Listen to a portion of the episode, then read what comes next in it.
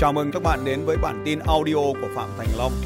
Bản tin về phát triển kinh doanh và phát triển con người.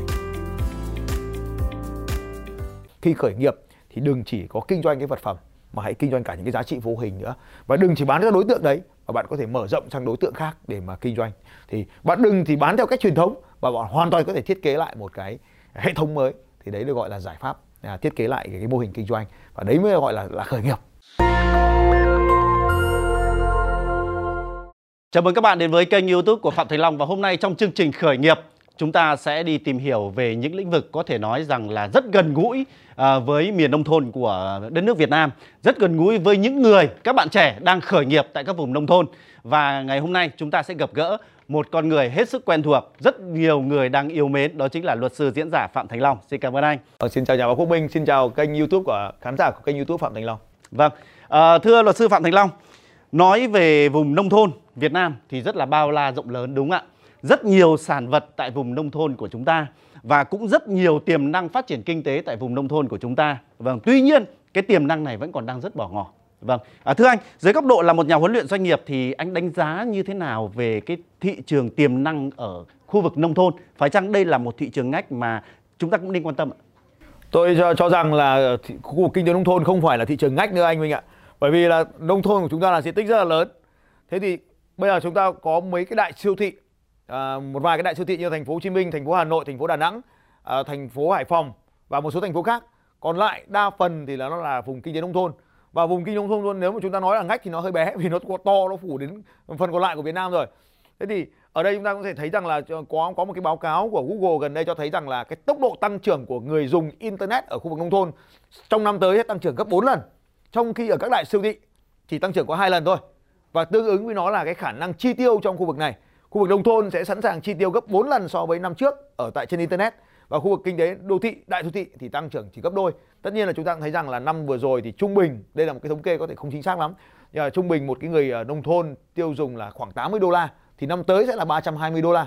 Trong khi kinh tế của khu vực à, cái người tiêu dùng tại khu vực kinh tế đô thị thì hiện nay đang tiêu dùng khoảng 320 đô la và sẽ tăng gấp đôi tức là khoảng 640 đô la. Tức là tức là gì ạ? Tức là tốc độ tăng trưởng của ông này à, sẽ là bằng lên lên từ 80 lên 320 và ông này thì ông đô thị thì từ 80 từ 320 lên đến 640 đấy là ước tính. Nhưng mà chúng ta hiểu rằng thế này ở khu vực kinh tế đấy à, siêu thị à, đại siêu thị thì có quá nhiều nhà cung cấp rồi. Có quá nhiều nhà cung cấp. Rất nhiều nhà cung cấp. Thì chúng ta thấy rằng là cái sự cạnh tranh của cái người bán ở khu vực kinh tế đô thị sẽ vất vả hơn rất nhiều so với những người bán tại khu, khu vực kinh tế nông thôn cho nên là khu vực kinh tế nông thôn với cái tốc độ tăng trưởng như vậy thì nó thực sự sẽ là một cái nơi tuyệt vời để cho những người khởi nghiệp đặt chân vào. Chính xác. À, khu vực uh, kinh tế nông thôn bây giờ như anh vừa phân tích thì rõ ràng nó là một cái uh, thị trường rất là rộng lớn đúng không ạ? Vâng. Và có rất nhiều tiềm năng, rất nhiều cái để mà uh, các bạn khởi nghiệp có thể uh, tham gia vào đó. À, tuy nhiên có một vấn đề đang đặt ra như thế này thưa luật sư Phạm Thành Long là có rất nhiều những bạn thanh niên trẻ ở nông thôn cũng đã nghĩ đến cái cách khởi nghiệp, cũng đã đầu tư vốn uh, thực hiện những cái mô hình VAC mà chúng ta hay nói là vườn ao chuồng đấy ạ. Và uh, tuy nhiên cái mức thành công của họ vẫn chưa thực sự như mong muốn. Chúng ta sẽ có một cái giải pháp chung như thế nào để giúp cho các bạn trẻ ở nông thôn uh, có thể là phát triển được cái uh, khởi nghiệp của mình. Vâng, thì tôi cho rằng thế này, cái câu chuyện về cái khởi nghiệp nuôi ong đó là mấy câu chuyện mà tôi đã uh, đã đã chứng kiến trực tiếp tại cái cơ sở nuôi ong qua phỏng vấn thì chúng ta thấy rằng là bạn đã đầu tư khoảng độ uh, gần 400 nghìn để có một cái chuồng nuôi ong. Sau đó bạn phải cấy ong giống lên rồi làm cho các cái cầu ong nó đầy ong lên thì bán tổng chi phí đã lên đến là bán đã được là 800 nghìn. Tức là một cái khoảng thời gian rất là dài để bán được một cái tổ ong là 800 nghìn. Thế còn cái người nuôi ong ấy thì một năm sẽ thu hoạch được là đâu đó là khoảng tính ra là khoảng một triệu tiền mật. Tức là chúng ta bán theo cái giá mật rẻ nhất ấy thì để thu được một triệu đồng tiền mật. Tức là sau khi một năm nuôi ong và làm tốt thì lãi được là 20% cái xác suất rủi ro vẫn có ở đây, cho nên là chúng ta không thể tính là 20% lợi nhuận được. Như vậy thì gì ạ? Bạn kinh doanh, ở đây chúng ta có hai người là cái đối tượng là là nuôi ong thì chúng ta không tính. Mà tôi đang bàn là cái trường hợp cụ thể đây là cái người mà khởi nghiệp, cái nghề là hướng dẫn người khác nuôi ong. Thế thì hướng dẫn người khác nuôi ong và bán cái tổ ong, đúng không ạ? Cái cái cái công việc là chuyện bình thường. Hướng dẫn người ta nuôi ong xong bán cái tổ ong thì đấy cũng là một cái nghề. Cái nghề đây là nghề bán tổ ong. Thế thì cái nghề bán tổ ong đây là bạn làm rất là khó và cái giá trị nó rất là thấp rất là lâu để để để để làm hoàn thành được một cái tổ ong để bán được là 800 nghìn. Sau đó là phải hướng dẫn người ta. Và nếu mà chúng ta bán cho cái bà con nông dân để mà người ta có lợi nhuận là 200 nghìn một cái tổ ong trên cái giá thành đầu tư là 800 nghìn thì nó lâu quá. Tức là bà con cũng thấy lâu cho nên cái thị trường bán tổ ong nó khó, nó không phải là dễ dàng. Và chúng ta cũng có thể thấy rằng là sau khi tôi đi tìm hiểu tôi thấy ở trên mạng là cũng rất nhiều cái hội nhóm nuôi ong như vậy. Hội nhóm nuôi ong miền Bắc miền Nam miền Trung vân vân. Và à, ở đấy người ta cũng bán những cái tổ ong và rõ ràng là nếu mà chúng ta cứ làm theo cái khuôn mẫu như vậy thì thu mấy trăm nghìn một cái tổ ong như vậy là hiệu suất nó không cao. Ta quay trở lại với cái cái hoàn cảnh thế này. À, một cái người nuôi con chim cảnh đi ví dụ như ta không nói là chim bắt tự nhiên mà chim đẻ đi ví dụ như con vẹt hồng kông ngày xưa ta hay gọi là vẹt hồng kông. Thì rõ ràng là cái lợi nhuận của con vẹt hồng kông nó cao hơn hẳn nuôi con gà ít tốn kém và dễ nuôi hơn con gà. Thế chúng ta thấy thấy rằng là là là nếu mà cái người nuôi heo để lấy heo thịt và cái người nuôi chó cảnh về mặt chăm sóc chăm bẵm là chó cảnh là ít chi phí hơn là là là là là nuôi heo. Ít công sức hơn mà lại có lợi nhuận cao hơn. Thế thì cái bí quyết ở đây là tại sao lại có những người nuôi chó cảnh để bán tiền nhiều hơn, lại lại tại sao lại có những người nuôi heo? Thế thì ở đây không phải là chúng ta có nói là là là không qua cái nào không quan trọng. Cái ngành nghề nào, cái lý do nó tồn tại là điều vì nó có tồn tại. Nhưng mà nếu như chúng ta thiết kế lại cái trò chơi, hay còn gọi là thiết kế lại mô hình kinh doanh thì chúng ta sẽ thấy được cái yếu tố ở đây. Cái tiền mà khách hàng trả cho chúng ta, nó tương ứng với cái giá trị mà chúng ta trao cho họ. Thì trong cái giá trị trong kinh doanh nó có nhiều loại. Cái giá trị đầu tiên mà chúng ta hay nhìn thấy và hay đo lường trực tiếp, hay là chúng ta hay nhìn với nhau, hay nói với nhau, đấy chính là cái giá trị vật chất. Tức là những cái giá trị hữu hình, tay chạm vào được. Ví dụ như cái chuồng ong cân thịt lợn, hay là cân con gà, ví dụ như vậy, đấy là những cái ta chạm được. Nhưng hiếm ai nói ở đây là còn cái thứ nữa là giá trị vô hình và chúng ta thấy thấy rõ ràng rằng là có cái giá trị vô hình nó mới thực sự là những cái giá trị rất là lớn. Ta lấy ví dụ như cùng cái ô tô có cái ô tô thì 800 triệu có cái ô tô thì đến 3 4 tỷ. Tại sao nó khác nhau? Cũng là cái ô tô cũng đổ xăng vào cũng chạy được cũng có nghe nhạc cũng có điều hòa. Thế thì ở đây nó có những cái giá trị vô hình bên ngoài cái sản phẩm. Thế thì à, tôi mới có một cái ý kiến là thế này là đó là chúng ta phải thực sự quan tâm đến cái mô hình kinh doanh. Ở trong mô hình kinh doanh bạn có thể tìm cuốn sách là thiết kế à, mô hình kinh doanh. Trong cái mô hình kinh doanh nó có 9 cái ô nhưng hôm nay ta bàn đến hai ô thôi. Ô thứ nhất đó là cái đối tượng mà chúng ta phục vụ là gì? Cái ô thứ hai là chúng ta chuyển giao cái giá trị gì cho cái đối tượng này? Thế ta lấy ví dụ như là cái trường hợp là nuôi con chim hay là cũng là nuôi con gà con gà tre đây con gà để để mà chơi cảnh gà cảnh đi. Thì rõ ràng là cái đối tượng ở đây là người chơi gà. Còn cái đối tượng của cái người ăn thịt gà là hai đối tượng khác nhau đó người ăn thịt gà và người chơi gà. Cái đối tượng thứ hai là là, là cái giá trị mà chuyển giao đây là cái người ăn thịt gà là thịt đúng không ạ? Còn cái giá trị mà chuyển giao cho người nuôi gà đây là là những giá trị vô hình như là sự sung sướng, sự hạnh phúc được có trăm con gà, âm thanh trong trẻo của tiếng gáy gà, sự tự hào về có một con gà đẹp, đuôi dài, vân vân như thế. Rồi lên mạng để khoe, để để một oách với nhau. Thì đấy là những cái giá trị vô hình của việc nuôi con gà. Thế thì ở đây khi mà chúng ta nuôi ong cũng vậy, nếu bạn bán cho cái người, một cái người nuôi ong là lấy lấy mật, thì rõ ràng một năm anh ta đạt được 200 200 ngàn một năm. Cho nên người ta rất là ngại bỏ 800 ngàn cho bạn để mà để mà mua cái tổ ong nhưng mà nếu như chúng ta đặt sang là là là cái, bây giờ không phải là người nuôi ong lấy mật nữa, mà người chơi ong giống như là chơi cá cảnh, giống như chơi gà cảnh, giống như chơi chó cảnh ấy, thì bây giờ chúng ta gọi là ong cảnh. Tất nhiên là bây giờ chưa có ai chơi ong cảnh cả. Thì cái khái niệm ong cảnh, hôm nay các bạn nghe cái video này có thể là bạn sẽ gây tranh cãi. Thế nhưng mà thực sự là đây là chúng ta đang thiết kế lại mà, thiết kế lại mô hình kinh doanh. Thì cái đối tượng ở đây là những người chơi ong cảnh. Cái con ong Việt Nam, miền Bắc, ong mật đấy nó không đốt, người ta gọi là ong cảnh thế thì cái người ong cảnh nó cũng giống như nuôi tép cảnh, nuôi cá cảnh, nuôi cây cảnh, nuôi rong cảnh ấy. các anh chị có biết là cái hồ hồ aquarium nó gọi là nuôi rong, cái rong rêu trong bể nó gọi là rong cảnh đấy thế thì cái nuôi cá cảnh hay nuôi rong cảnh thì hay bây giờ chúng ta chuyển sang nuôi ong cảnh. Thế thì cái đối tượng chuyển giao ở đây thì không thể là mật ong được. Tất nhiên là nó vẫn có mật, nó giống như là cái việc bạn nuôi con gà thì vẫn không thích nữa thì bạn vẫn thịt gà trọi, bạn không trọi nữa thì bạn thịt nó vẫn cũng bình thường. Thế thì cái ong mật ở đây nó vẫn có thể cho bạn mật.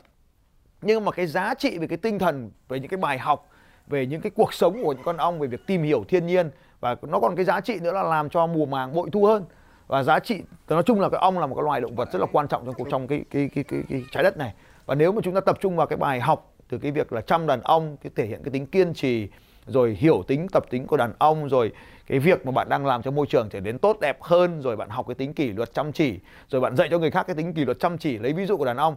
Và bạn có thể là lập những cái hội chơi ong chơi ong chứ không phải là nuôi ong lấy mật tất nhiên là có mật tôi vẫn nói là có mật là phần thưởng thêm thôi. Còn cái việc chơi con ong lại là một cái môn chơi. Và như vậy thì chúng ta có thể chuyển giao cho họ những cái à, tổ tổ ong đẹp hơn. À, những cái tổ ong à, có nhiều ý nghĩa hơn. Ví dụ như một phần là vách kính để cho trẻ con có thể quan sát được học hỏi được. Đấy thì chúng ta sẽ có những cái tổ ong. Và tất nhiên chúng ta làm đẹp hơn là cái tổ ong bán này lấy mật. Vẫn là con ong ấy thôi nhưng bây giờ chúng ta chuyển giao cho những người mà có cái mục đích khác là mục đích được học hỏi được chăm bẵm và để để rèn luyện tính chăm tính chăm chỉ của con người như ong ví dụ như thế thì chúng ta thấy rằng là chúng ta thiết kế lại cái giá trị và thiết kế lại cái đối tượng vẫn là con ong nhưng một đối tượng khác cái giá trị khác thì mình cũng nhận được cái giá trị khác nó sẽ cao hơn. Không còn là 800 nghìn một cái tổ ong có thể là 2 triệu có thể là 5 triệu vì tùy thuộc vào cái thú chơi của người ta. Thì đấy là một cái ví dụ chúng ta thấy rằng là khi khởi nghiệp thì đừng chỉ có kinh doanh cái vật phẩm mà hãy kinh doanh cả những cái giá trị vô hình nữa. Và đừng chỉ bán cho đối tượng đấy và bạn có thể mở rộng sang đối tượng khác để mà kinh doanh. Thì bạn đừng thì bán theo cách truyền thống và bạn hoàn toàn có thể thiết kế lại một cái hệ thống mới. Thì đấy được gọi là giải pháp à, thiết kế lại cái, cái mô hình kinh doanh. Và đấy mới gọi là là khởi nghiệp. Vâng, tức là thiết kế lại cái mô hình kinh doanh của mình để mình nhận lại những cái giá trị nó lớn hơn thế nữa đúng không ạ? Vâng, đấy à, anh vừa chia sẻ cái với những cái mô hình mà tôi chợt nhớ ra tại sao mà rất nhiều lần tôi đã vào trong ờ, thành phố Hồ Chí Minh và tôi nhìn thấy cái, cái hội chơi chim. Vâng, thực ra cũng là cái con chim đấy thôi, nhưng mà cái giá trị của nó lại nằm ở cái lồng. Vâng. vâng, cái lồng chim nhiều khi nó lại rất quý, vâng, nó còn giá trị gấp mấy lần cái con chim đó. Đấy cho nên là có những cái hội chơi chim người ta lại khoe lồng chim nhiều hơn là khoe con chim đó. Vâng à, đấy là một cái thay đổi mô hình rất là hay. À, thưa luật sư phạm thành long có một cái vấn đề như thế này mà à, cũng là một cái thắc mắc của, của của rất nhiều bạn trẻ ở cái vùng sâu vùng xa. Và vùng sâu vùng xa thì đã khó khăn rồi nhưng thiên nhiên ưu đãi rất nhiều cho vùng sâu vùng xa đó. Đó là những cái sản vật thiên nhiên nhưng có một cái điều rất khó cho họ này này, họ rất khó đưa cái sản sản vật đó. Ví dụ như nấm rồi là linh chi rồi là ngọc cẩu. Vâng anh biết ngọc cẩu nó giá trị với nam giới. Rồi là rất nhiều những cái à, loại thuốc quý ngày xưa. Vâng và nhưng mà họ rất khó đưa về ờ, để đến tay người tiêu dùng bởi tại sao bởi vì là họ chưa biết cái cách quảng cáo làm sao họ biết chưa biết cách giới thiệu như thế nào họ làm phải làm video ra sao rồi là họ ừ, có một cái đơn giản nhất là gì họ phải chế biến cái sản phẩm đấy của mình như thế nào để bắt mắt người tiêu dùng Nhân đây anh có thể bật mí cho họ một vài cách ờ, để cho các bạn trẻ đang khởi nghiệp ở những vùng sâu vùng xa như thế biết được cũng như là họ có thể học được những cái điều đó ở trong những chương trình nào của anh. Vâng, à, ờ, thực ra là nếu mà để gọi là học ở chương trình nào thì bạn có thể học từ kênh YouTube này cũng là rất là tuyệt vời rồi. Còn sau này mà nếu mà bạn học được kênh YouTube này, ứng dụng được những cái chiến lược này vào trong thực tiễn, tức là thực ra ở đây các bạn học thôi thì bạn phải nhớ đến là, đây nhé tôi có cái video hướng dẫn các bạn là cách ghi bài. Rất nhiều người đang học trên kênh youtube này bằng cách là chỉ mở cái kênh youtube rồi xem rồi nó để nó trôi qua mất. Thì làm như thế là rất là lãng phí cái tài nguyên này. Và bạn có thể sẽ thấy rằng là rất nhiều người đã học kênh youtube này và trở nên thành công. Thì ở đây có đầu tiên bạn phải hiểu rằng là bạn phải ngồi nghiêm túc như là bạn đang học trên lớp bạn phải ghi chép bài xuống đúng theo phương pháp ba cột. Đấy, trong cái video này tôi có chia sẻ với các bạn phương pháp ghi chép ba cột. Bạn ghi xuống và đặc biệt nhất là cột hành động. Xem xong cái video nào thì ứng dụng luôn, vào làm luôn và vào thực tiễn, vào triển khai luôn để nó có kết quả. Thế còn sau này bạn làm có kết quả rồi, bạn có tiền rồi thì bạn học ở lớp nào học được. Thực ra cái lớp nào thì nó cũng giống như kênh youtube này thôi. Hôm nay bạn học trên youtube này là rất tuyệt vời rồi. Còn sau này bạn đã có tiền rồi thì lúc đó chúng ta lại bàn cái chuyện khác nhá thế còn hôm nay thì là bàn như vậy thì bây giờ câu hỏi ở đây là bà con mà đã có được những cái sản lượng cái sản vật tốt. Thì thực ra mà nói là, là khi mà bạn đã học ấy thì bạn cũng lại xem cái video này bạn sẽ thấy rằng là marketing là quan trọng nhất. Tất cả mọi thứ đều là marketing và marketing nó chiếm phần quan trọng. Trừ khi bạn đã đầu tư một cái doanh nghiệp rất lớn có những cái thế mạnh để mà đầu tư vào công nghệ thì công nghệ là yếu tố then chốt. Nhưng mà nếu mà chúng ta gọi là khởi nghiệp mà ít vốn ấy, thì chủ yếu đây là chúng ta tập trung vào marketing thế thì không quan trọng là bạn đang kinh doanh cái gì, có thể là kinh doanh những cái đặc sản vùng miền, cũng có thể kinh doanh những cái đồ quý hiếm của khu vực. Thế nhưng mà nó là marketing. Marketing ở đây không phải là làm một cái thứ không không tốt thành tốt. Đấy, không phải là marketing. Rất nhiều người nhầm lẫn ở đây, cho nên là chúng ta thấy rằng là là là là làm cho xấu cái tiếng nói marketing đi.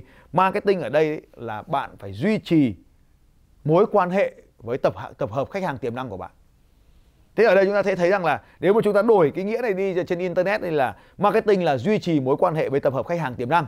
Thì bây giờ bạn thấy dụ như này, bạn bán bán măng khô đi, bạn bán miến rong đi. Ta lấy ví dụ như vậy bán nấm khô bán nấm miến rong, măng khô, vân vân. Thì đấy là những cái đặc sản của vùng miền và bạn có thể khai thác được. Thì ai là cái người mà sẽ mua cái đó? Thì trước khi bạn bán cho họ, hãy thường xuyên duy trì mối quan hệ với họ. Thì duy trì mối quan hệ của họ trên internet này thì nó giống như là hôm nay chúng ta làm cái video này, tôi nói chuyện với bạn đúng không ạ? Rồi anh vừa hỏi là mua khóa học nào? Thì tất nhiên là hôm nay thì bạn cứ, đây tôi đang duy trì với bạn. Sau này bạn có tiền bạn quay trở lại học với tôi cũng chẳng sao cả.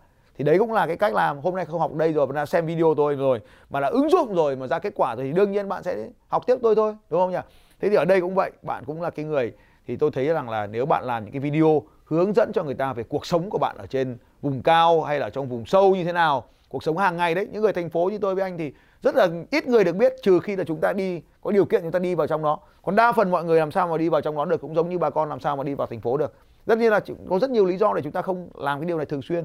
Cho nên cái cuộc sống ở vùng nông thôn cũng làm cái điều mà mà một cái kênh youtube vùng nông thôn chính là là là gần đây chúng ta thấy rằng là cái xu hướng là là là người ta đi tìm kiếm người thành phố rất thích tìm kiếm cái điều này. hấp dẫn đấy. Vâng. Và người ta không biết cái điều này đẻ ra nó không biết cái điều này rồi. Thì lớn lên là người ta muốn tìm hiểu thì có những kênh về cuộc sống của những vùng nông thôn về đồng ruộng về uh, săn bắt vân vân thì nó lại tạo nên những cái điều. Tôi nói là săn bắt ở đây không phải là săn bắt những cái loài thú kiếm để chúng ta mang tiếng đúng không ạ? Mà là cuộc sống hàng ngày và chính vì những cái cuộc sống hàng ngày như vậy thì ở nông thôn như vậy thì người thành phố lại xem. Người thành phố xem thì yêu quý bạn, yêu quý bạn thì người ta yêu quý cả cái sản vật của bạn. Và lúc đó người ta mua cái sản phẩm của bạn. Cho nên marketing ở đây không có gì là khó hết. Marketing ở đây chỉ đơn giản là duy trì mối quan hệ với cái khách hàng tiềm năng của bạn. Cho nên có nhiều người thì nhầm marketing với việc là giao vặt, nhiều người nhầm marketing với bán hàng. Thành ra là nó mới nó mới không có người xem. Chứ còn các bạn cứ làm cái kênh về cuộc sống của bạn hàng ngày thôi, bạn làm gì bạn kể cái đấy thì là dần dần chúng ta thấy rằng là những kênh video hàng được nhật nhật gọi là nhật ký hàng ngày như vậy, thì nó được rất nhiều người xem chúng ta gọi là vlog là vì thế video log tức là là nhật ký bằng video hàng ngày. Và đấy là cái cách mà chúng ta duy trì mối quan hệ với khách hàng tiềm năng. Bạn cứ giới thiệu cái cuộc sống hàng ngày của bạn. Nhiều người lại cứ thấy rằng là à vì cuộc sống của tôi như thế, có gì đâu mà kể. Nhưng mà thực ra cái gì đâu của bạn ấy lại là cái bí mật của chúng tôi ngoài này. Thế cho nên bạn cứ kể cuộc sống của bạn hàng ngày thì giờ tôi xem tôi xem là tôi sẽ mua hàng của bạn. Đấy rất đơn giản và chả có cái gì gọi là một cách phức tạp và khó khăn ở trong lĩnh vực này cả à, thưa anh ờ, phạm thành long à, anh vừa nhắc đến là cái việc xây dựng mối quan hệ vâng à, có thể đây là một cái bài học mà anh đã nhắc rất nhiều với học viên của anh về việc xây dựng mối quan hệ trong kinh doanh nhưng đối với các bạn khởi nghiệp ở vùng sâu vùng xa thì có lẽ rằng là cái mối từ mối quan hệ ở đây có lẽ anh xin anh phân tích lại một chút để cho các bạn nắm rõ hơn về việc xây dựng mối quan hệ trong kinh doanh. Vâng, thế thì ta nói một cách đơn giản thế này. Tức là cái đối tượng của ta cần cái gì mà ta có thể cho họ được thì ta cho à thế thì ở đây thì, thì chúng ta nói một cách đơn giản hơn là gì ạ? Cái đối tượng mà mua nông sản thì sẽ ở thành phố. Chứ còn ở ở ở quê rồi thì họ có rồi đâu họ mua ta nữa đúng không? Họ mua từ nhà cung cấp khác. Thế thì người thành phố không có điều kiện tiếp cận với những cái nguồn thu nông sản trực tiếp. Cho nên ở đây là bạn làm sao duy trì với họ được? Thì bạn kể câu chuyện hàng ngày của bạn thì người thành phố không biết cái điều bạn đang biết. Cho nên là người ta rất tò mò về cuộc sống của bạn. Và bạn kể cho họ nghe thì mới được có một chiều và sau đó thì bạn làm video làm sao để họ tương tác trả lời lại. Họ hỏi bạn bạn lại trả lời. Ví dụ như hôm nay là bạn xem cái video này của tôi đúng không ạ? Thì tôi luôn có câu là nếu bạn còn có hỏi gì thì cứ hỏi đây. Bạn mà hỏi tôi lại mai tôi lại làm video trả lời. Thì đấy là xây dựng cái quan hệ đi lại. Thì khác với tv là tv nhà nước còn cứ phát sóng. Là bà con xem xong rồi hỗn hỏi không biết làm nào. Đúng không ạ? Thì còn trên internet nó hay cái là tôi cứ phát sóng này, các bạn hay cái là bạn lại comment ở dưới, mai tôi lại trả lời bạn. Thì đấy chính là xây dựng mối quan hệ nhiều lần như vậy và sau một số lần đủ lớn nào đấy thì bạn yêu quý tôi thì lúc đó bạn sẽ mua sản phẩm của tôi. Thì đây tôi nói chia sẻ với với mấy anh chị em khởi nghiệp cũng vậy. Đôi khi mình cứ cứ thấy phức tạp quá. Có một cái cô bạn người dân tộc à, dân tộc mông có chia sẻ là trong cái dịch covid vừa rồi cô bán rất là nhiều mã hàng nhưng có một cái mã hàng là cái váy váy dân tộc.